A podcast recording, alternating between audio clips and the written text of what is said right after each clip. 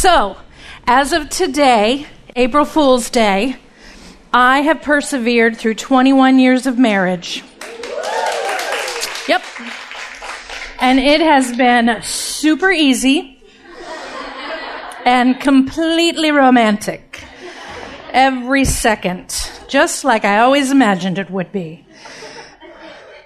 So today, our oldest, we have three girls. Our oldest daughter is Delaney. She's a sophomore at FSU. And um, she texted this morning to her daddy and I. and she said, Happy birthday, my sweet nuggets. I love you and miss you very much. I know. She still loves me, even though she's in college. So reassuring. So, yes, 21 years. And I can tell you that it has been hard, super duper hard, really hard.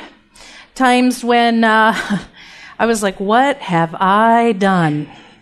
And then other times when I was like, this is the greatest thing in the world. And I don't know if it reassures you or not, but the longer time goes, goes on, I have more of the this is the greatest thing in the world than I have of the what have I done, which is reassuring since, you know, he's a pastor on staff and stuff. But anyway, um, when um, this this topic is something I wrestle with because I want to say this at the outset. Um, I don't I don't ever want anybody to think that we get up here and this is super easy for us and we've got it all together and you know Abigail comes up and she's so cute and her kids are dressed in superhero costumes and they and we talk and I talk about marriage so obviously it's super easy for me.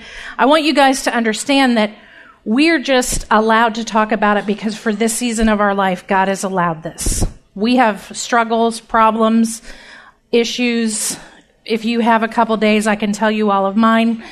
Um, but I don't want you to hear, when I talk about these things, I don't ever want you to hear that I think I have some secret answer, like Abigail spoke about, that this plus this equals some formula and it's going to make it awesome. All we really know is that all of these things should drive us back to the foot of the cross and to God's word. So that's what we want you to hear more than anything else about marriage and parenting. So when I was growing up, I know that you guys have heard of the book too, The Little Engine That Could. And he, you know, all the other trains, all the other engines were saying, oh, that's too hard. I can't do it. It's too difficult. And this one little engine's like, I think I can. I think I can. I think I can. I think I can. I think I can. I think I can. I think I can. And he does. He does it he's he gets all the way up and then he was like i thought i could and and so we read that and we go we could do it do we just pep talk ourselves enough every day i think i can i think i can i think i can i think and then we're like rocking ourselves in fetal position in the corner i cannot i cannot i cannot i cannot that's a whole other story but but so perseverance it is a long road in marriage and in motherhood. And it's just like, as my mom used to always say, it's just so daily. Every day, these people want to eat, they keep wearing clothes. It's just such a grind every day. It's bleh. And then it's like, you know, everybody talks about how magical the holidays are. And you're like, yeah, it's really magical for me because I clean and then I clean again. And then I clean up the wrapping paper. And then I make dinner, a giant dinner. And then I clean that up. So yeah, it's pretty fun and relaxing for me. And I was out to dinner with some friends the other night and we were talking about like Mother's Day. And the, the woman and I were laughing because my husband said to, said to me a few years ago, he goes, okay, what do you want for Mother's Day? And it can't be by being by yourself again.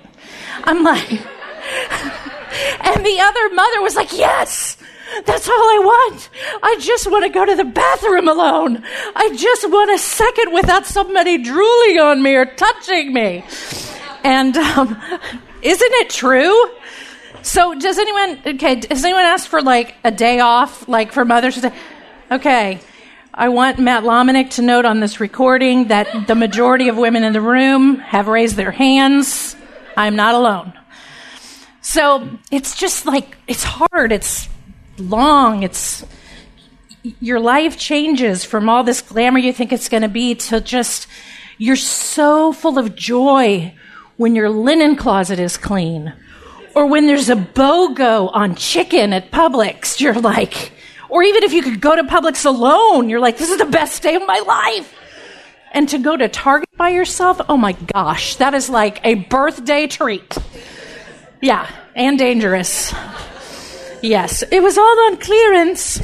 Um, so, so yeah, so how do you do this? How do you do this stuff? And then on top of just the dailiness, the crud, the bad traffic, by the way, who's the genius that has shut sunrise down to one lane today so they could pave? If anybody knows anybody, call them and tell them that was a bad idea. So, in between all that, there's just the daily stuff, there's the hard things. Okay, throw in on top of that sick kids, loss of a job, infidelity in marriage, bigger issues, struggles with in laws, all those things. It's like a recipe for disaster. So, how do we do it? So, the first step is has got to come from our relationship with Jesus Christ. Um, as Tom talked about our pastor this past week, he talked about when Jesus was on earth, he said, I am the way, the truth, the life. He didn't say I was a way. He said, I am the way. So first we have to understand there's not a bunch of really feel good things where we can say, where we can pick and choose what makes us happy. If we believe that Jesus Christ is our Savior, then we believe that this is His love letter to us, and this is what we hang on to. This is what we live our lives by. This is what we put our hope in. And that makes a big difference because as much as I adore my husband, my hope cannot be in him. It just can't. My emotional happiness and well being cannot be in him. My hope cannot be in how gifted my child is, or how early they started reading, or how great a gymnast they are. My hope again has to be in Jesus Christ. So our desire must our desire to persevere must stem from the belief that Christ in us gives us strength. Philippians 4:13, which is in your magazine, um, is it's noted there, and it says, uh, "I can do all things through Christ who gives me strength." From a Christian perspective, to persevere means to continue in grace to the very end. Now, there's two different types, I think, of perseverance. There's the grit your teeth perseverance where you're just hanging on and they better not screw up or you're gonna, you know? And then there's the perseverance where you have a different type of peace and a different type of um, hope because you're not placing pressure on them. You're letting God do the work in them. And that is a whole other story, but it can happen. But it means to stay stay the course, stay the track. I love this. Winston Churchill said, if you're going through hell, keep going. Keep going. Keep walking. You'll get through it. You will. And it's not just a little cute saying, I, I'm telling you, you will. I have been through tough, tough times and seasons in my marriage. And honestly, I felt like the only thing I could persevere through was about a half gallon of ice cream. Um, but, and, and literally, I, I say that truthfully, too, that I remember, and some of you heard my testimony, but I remember sitting in the kitchen, the, at that time, the mom of two very young girls, making a plan for what I was going to do if I became a single mother. So, where do we go? And what do we do when we reach the very end of our rope? And let me just say that I know some of you in this room are there. You're at the end of your rope. You don't know what to do next. So, the first thing we do is we go to Jesus. We go to Jesus and we go to his word. And what I love so much about this book is how much the author loves us. Out of anyone that he could have chosen, he has written to each one of us such words of hope and encouragement and understanding and compassion. And he knows that we get tired. He knows we get really tired. He knows we mess up. He knows that we give up too easily sometimes. And yet he looks at us so compassionately. And so I want to give you a couple of encouragements, um, just verses that I still use and still hang on to. Um, and these are verses that um, I've used in my marriage and also in uh, parenting my kids. The first one, again, these are in your book. Uh, under number one, it just says, this is on page six, and let us not grow weary of doing good. For in due season we will reap if we do not give up. So then, as we have opportunity, let us do good to everyone, and especially to those who are of the household of faith. A little caution here is that it's easy to allow your family to get all your leftovers. To, because to be honest, it's way, it's way more rewarding for me to speak to you guys than it is to do the laundry at my house. Nobody comes up and says, Oh, the way you folded my t shirts, that was just like so amazing. And you just have touched my life, the way you match my socks. And, you know, it's kind of like, you know, this shirt's wrinkled. Yeah, that kind of stuff. So it's way more rewarding. And in my flesh, I want to say, well, I'd rather spend all my time with all my fun friends than sit at home and do laundry or keep my house the way it needs to be or stay up with whatever I need to stay up with. So I want to encourage us that, that our family, our husband first, and then our children, they deserve our first fruits. They are how we should spend and tithe our time most intentionally. And I am still not an expert on this, but it, it is the goal that my, my husband and my kids reap those rewards first. It's also, when you're in the middle of stuff like this, it's incredibly challenging to remain spiritually healthy when you feel exhausted and like you want to quit. And if you're in the middle of a difficult marriage, if you're in the middle of a difficult relationship, it becomes even more important that you remain spiritually strong by surrounding yourself with people that will love you and tell you what you need to hear versus what you want to hear. And also that you stay healthy by eating well and walking and whatever you need to do to make sure that your heart and mind is, is where it needs to be. And, you know, the guy that wrote this, Paul, he was undergoing an incredible, I mean, he had been beaten and jailed and all these different things. And he's writing this. He's telling us, don't get tired of doing good. And, and so I want you guys to understand that this world, this life, and as precious as it is, and as amazing as our children and our husbands can be, and as wonderful as it is to have our homes, this is not all there is. Do you understand that, girls? This is not all there is. I'm so glad because if this was it, if it was all just linen closets till I die, I would be very discouraged. The second verse that I hang on to is from James chapter 1, and this is verses 2 through 4.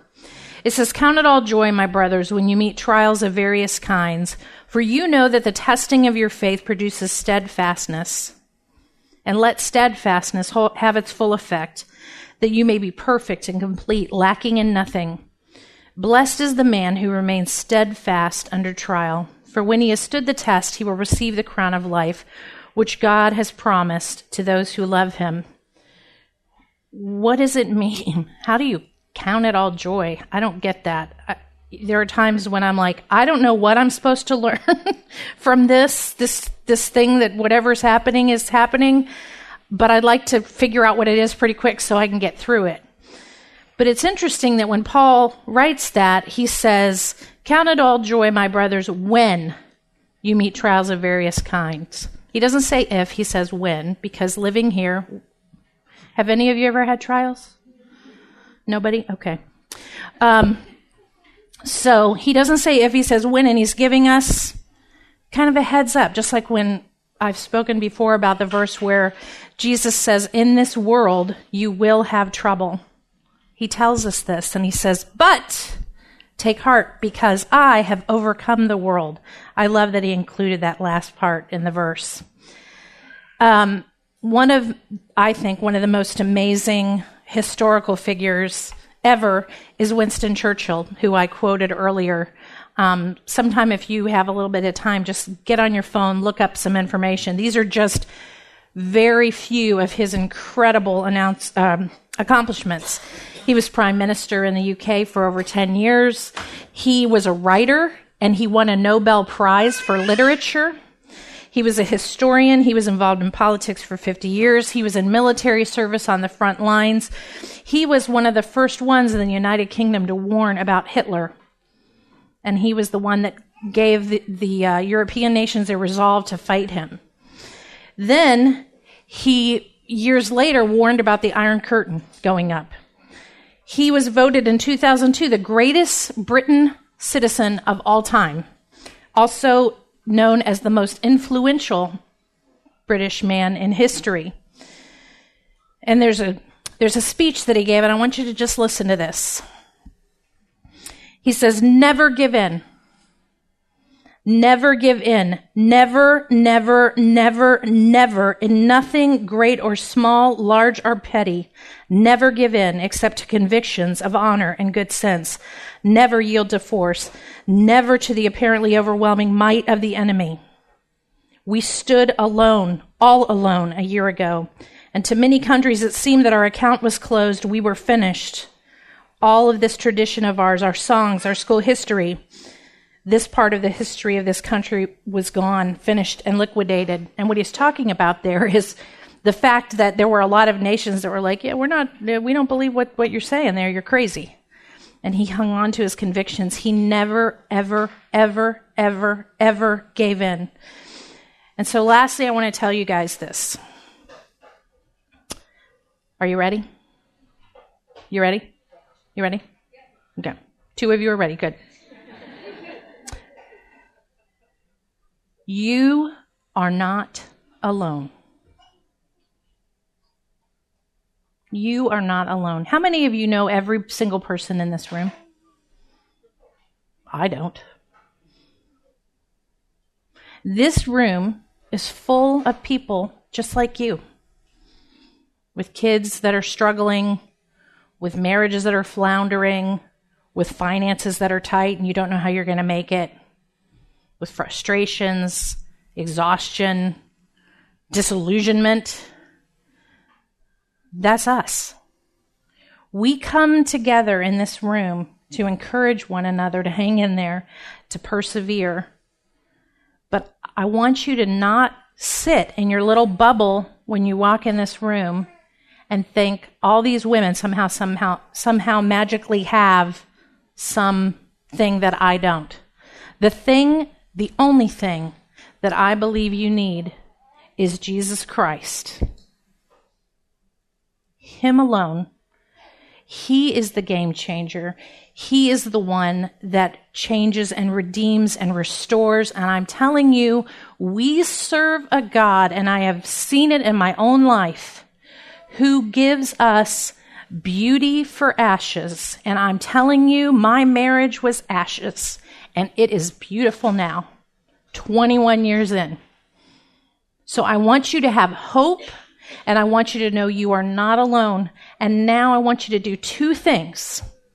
One, I want you to get serious about your relationship with Jesus. Quit wandering around wondering what you should do with your life and wondering why you don't know what to do when you have your instructions. Okay? That's one. Two, I want you to reach out. Look around this room. We are all just ladies, and we all need help. Some of us a little more than others. Okay? So get serious about your relationship with Jesus. If that means a Bible study, if that means calling somebody, asking for help. What if you don't know the Bible? You've never had a Bible. You weren't raised in a church. When we get up here and we talk about all these Bible people, you have no idea who we're talking about. Ask. We will walk you through it. We will put people with you that can do that. And then if you feel alone, you come, you talk to somebody because that's why we gather. Got it? Got it? Okay. I want to give you one little thing that'll be a fun thing to tell your husbands um, if they're interested in. We are having a Rio men's retreat that's coming up on uh, the weekend of May 13th through 15th. There's going to be a lot of information on our website. Um, you can get on there, and we'll tell you more in the upcoming weeks. But it's May 13th through the 15th, and those guys have a ton of fun. It is um, $200 to go, but we also have scholarships available. So if you feel like this would be something that would be beneficial to your husbands, uh, please talk to us. We would love to have them go and just have a great weekend with some other guys. And let me just pray for us.